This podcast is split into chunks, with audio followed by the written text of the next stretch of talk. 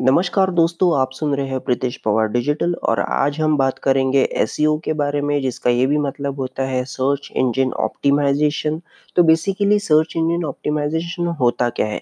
तो देखिए इतने सारे वेबसाइट्स हैं मतलब टोटली बिलियंस ऑफ़ वेबसाइट्स है टोटल इंटरनेट पे, तो गूगल को ये कैसे पता चलेगा कि सबसे अच्छी वेबसाइट आपकी है और आपको सबसे ऊपर मतलब फ़र्स्ट पेज पे आपकी रैंकिंग करवानी है।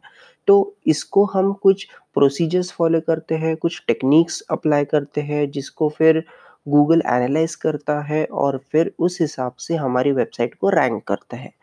तो इसके लिए जो भी हम टेक्निक्स यूज़ करते हैं उसी को कहते हैं हम सर्च इंजन ऑप्टिमाइज़ेशन। मुझे आशा है आप लोगों को पसंद आया होगा। ये एपिसोड ये थोड़ा शॉर्ट था, इंट्रोडक्टरी था तो ज़्यादा लंबा खींचा नहीं। मिलता हूँ आपको अगले एपिसोड में, तब तक के लिए take care and good bye.